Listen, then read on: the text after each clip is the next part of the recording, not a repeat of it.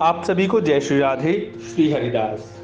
पूर्व की वीडियो में आपने जाना कि जालंधर महादेव का रूप धरकर पार्वती जी के पास पहुँचा। लेकिन पार्वती जी तत्काल ही उसकी राक्षसी माया को समझ गई और तुरंत वहाँ से अंतर्ध्यान हो गई।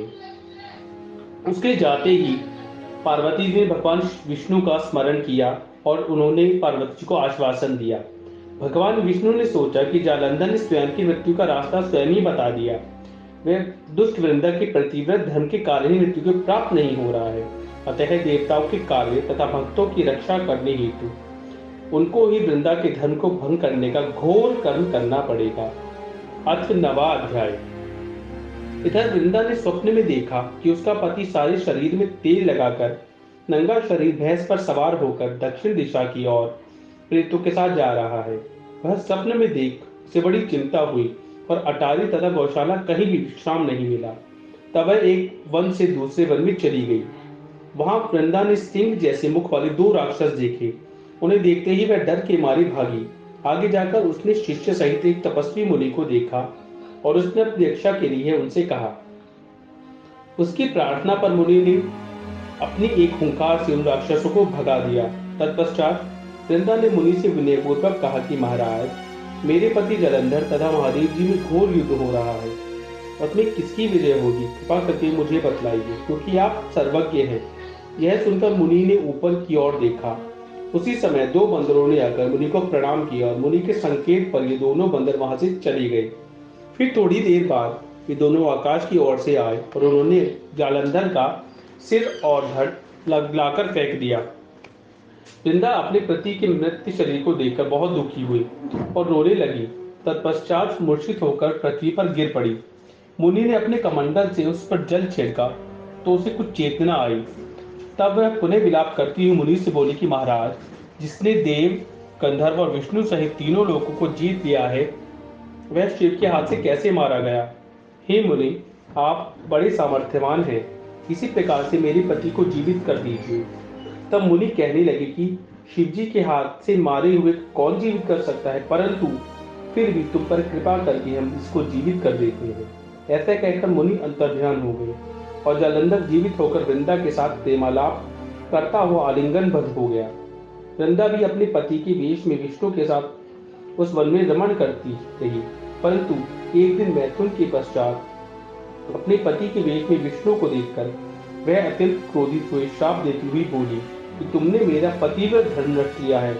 इसलिए मैं तुमको श्राप देती हूँ। निश्चय ही वह कपट मिली तुम ही थे और तुमने जो दो राक्षस कपट के बनाए थे, वही कालांतर में तुम्हारी स्त्री का हरण करेंगे और जो तुम्हारा शिष्य था, वह बंदर रूप धारण कर तुम्हारी सहायता करेगा।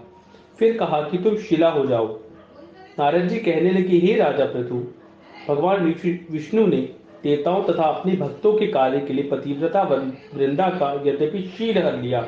परंतु वे मनी मन अत्यंत दुखी हुए और बोले कि, हे वृंदे, तुम्हारे श्राप को मैं ग्रहण करता हूँ। अतः मैं अवश्य शिला हो जाऊँगा।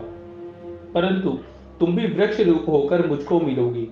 उसी समय वृंदा अपने पति के चरणों का ध्यान करके विष्णु के मना करने पर भी अग्नि में प्रवेश कर गई और विष्णु वृंदा का स्मरण करके उनकी चिता को भस्म में, चिता की भस्म में लौटने लगी। नारद जी कहते हैं, हे राजा प्रथु उधर युद्ध में जालंधर दैत्य ने शिव जी को अति बलवान समझकर राक्षसी माया से पार्वती बनाई और उन्हें मारने लगा। उसकी इस माया को देखकर शिवजी नीचे की ओर मुख करके बैठ गए। तभी अच्छा अवसर देखकर जालंधर ने अनेक बाण शिव जी की ओर मारे। इस प्रकार शिव को संकट में ग्रसित देखकर विष्णु भगवान वहाँ पर आए और शिवजी को राक्षसी माया का ज्ञान कराया। तब शिव जी बड़े भयंकर वेग से राक्षसों को मारने लगे। शिव जी की इस तीक्ष्ण बाण वर्षा के आगे शुभ और निशुभ भी ठहर न सके और वह युद्ध क्षेत्र से भाग खड़े हुए। तब शिवजी ने उनको श्राप दिया, क्योंकि तुम युद्ध क्षेत्र से भाग गए हो, इसलिए पार्वती के हाथ से मारे जाओगे। उधर जिस समय वृंदा का पतिव्रत धर्म नष्ट हुआ तभी जालंधर का बल समाप्त हो गया। ठीक इसी समय विष्णु ने अपना सुदर्शन चक्र अपने तेज सहित शिव जी को दिया। फिर शिव जी ने अपना ऋषियों अपना ऋषियों के तप का, पतिव्रता स्त्रियों का तथा ब्रह्मा जी का तेज इसमें जोड़कर जलंधर दैत्य पर छोड़ दिया, जिससे उसका सिर कटकर भूमि पर गिर गया। सिर और धड़ अलग होते ही जलंधर का तेज उसके शरीर से निकल श्री शिव जी में तथा वृंदा का तेज श्री पार्वती जी में समा गया। उधर विष्णु वृंदा की चिता में लौटने लगे। तब सब देवताओं ने शिव जी की स्तुति की और कहा कि महाराज, जालंधर को मारकर आपने देवताओं का बड़ा उपकार किया है, परंतु एक महान अनर्थ हो गया है। कृपा करके उसका भी कुछ उपाय कीजिए। भगवान विष्णु वृंदा के पतिव्रत धर्म से मोहित होकर लगातार उसकी चिता भर पर लौट रहे हैं और किसी प्रकार का विश्राम भी नहीं कर रहे हैं।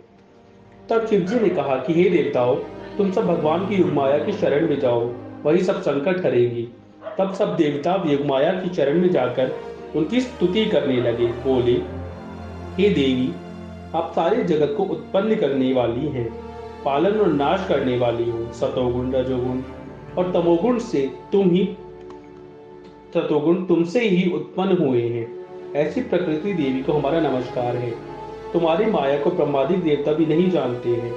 उस देवी को हमारा नमस्कार है, जिसके भक्तगण अनादर तथा मोह को प्राप्त नहीं होते, ऐसी मूल प्रकृति को हमारा नमस्कार है।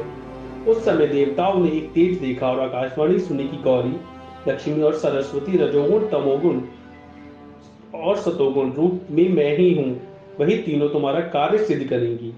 उन देवियों की आराधना करो। फिर उन देवियों ने प्रकट होकर तीन बीज दिए और कहा कि इन तीनों बीजों को जहाँ पर विष्णु है, वहाँ जाकर बो दो। और कार्य सिद्ध करो। देवताओं ने तीनों बीजों को ले जाकर वहाँ पर जहाँ पर वृंदा की चिता थी, वहाँ पर भगवान विष्णु लौट रहे थे, जाकर बो दिए। उन तीनों बीजों से तीन वृक्ष उत्पन्न हुए। रजोगुण सरस्वती से आमला तमोगुण गौरी से तुलसी और सतोगुण लक्ष्मी से मालती हुई।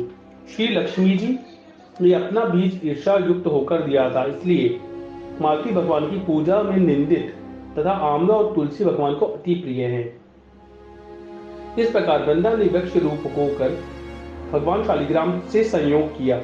इसी कारण कार्तिक में उद्यापन में भगवान की पूजा तुलसी के मूल में होती है। नारद जी कहते हैं कि, हे राजा पृथ्वी जिस घर में तुलसी का वृक्ष होता है, उसमें यमदूत कभी नहीं जाते। इसीलिए जो तुलसी का वृक्ष घर में लगाते हैं, वे यमपुरी नहीं देखते।